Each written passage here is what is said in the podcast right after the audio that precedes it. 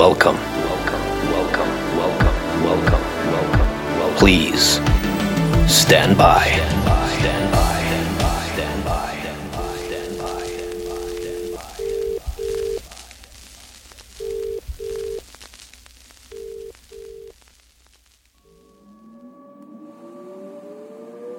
There are moments in life when you're staring at the track you've created your decisions, choices of action and inaction. And the track you're staring at, well, This is your life. you can look both ways.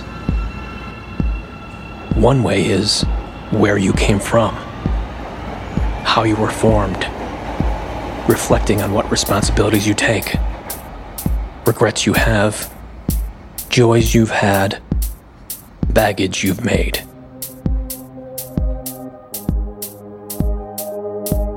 The other way is where you are going, the pain to be avoided goals to hopefully achieve, and a choice of that baggage you've made, whether you choose to carry it or not. And it's early in the morning, and maybe you're going to work. Maybe you're looking for work.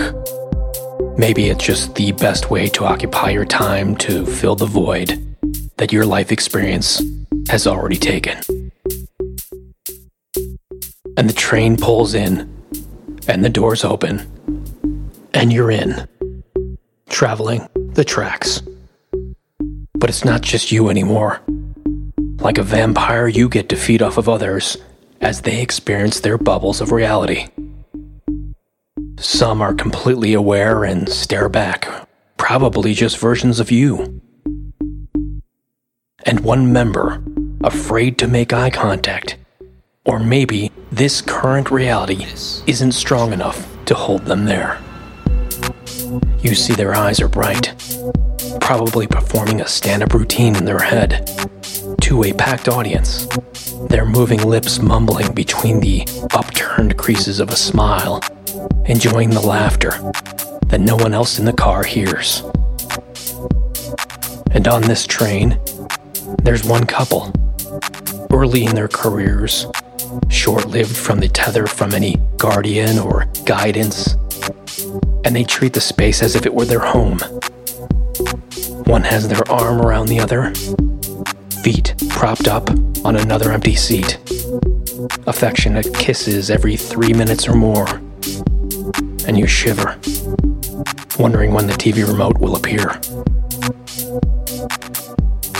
It's here the conductor cuts into everyone's alternate universe. That universe limited only by our train stops. A great goddess of a voice in determining our fate. You can almost hear the smirk in the tone, announcing a welcome, a good morning. And they give you the current time and train number. And somehow, maybe, it's supposed to soothe some wound provide hope, provide a possible escape that maybe we all got on at the wrong time, are heading to the wrong destination, that maybe moving in the wrong way of a transport. This is your life. And so you second guess yourself. Because maybe it wasn't good morning, but the words of comfort that say, I know you all. I know how you feel. You'll get used to it. Traveling on these tracks. And further down the car, a person stares at their reflection in their phone. But no, not reflecting at all. It's actually for all the selfies being broadcast to some social media account. And across the aisle is someone doing the same, maybe trying to beat the other's audience numbers. And you wonder if either of them actually get off the train, actually realize what a destination is, or simply keep repeating the same journey on the same car throughout the day. And this whole scene gets eclipsed because your eyes are drawn to something that just entered the car. A mountaineer. Yes, a mountaineer is wandering onto the train wearing crampons, a full face mask with oxygen tank, dressed in a parka made from faux caribou with a trendy patch on the sleeve. Most likely, it's a programmer stonemason, because the size of their mittens seems very thick and overprotective.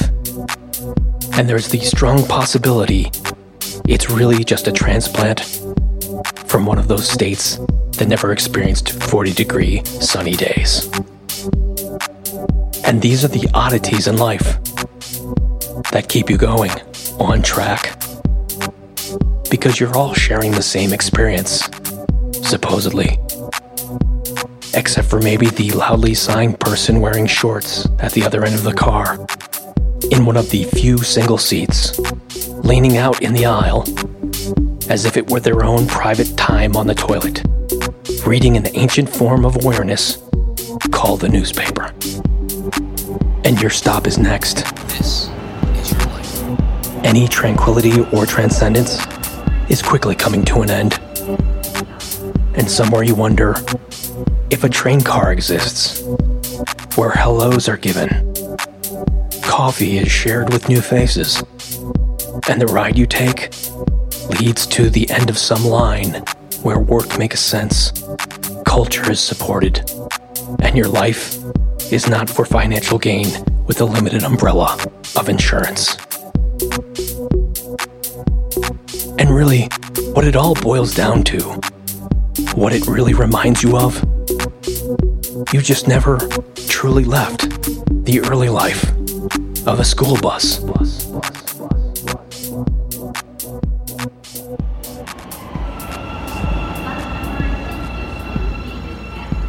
This is your life.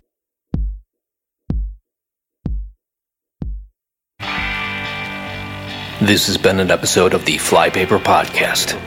Music provided by Black Ferns at blackfernsmusic.com. Please help elevate this podcast. Leave a review. Until next time, stand by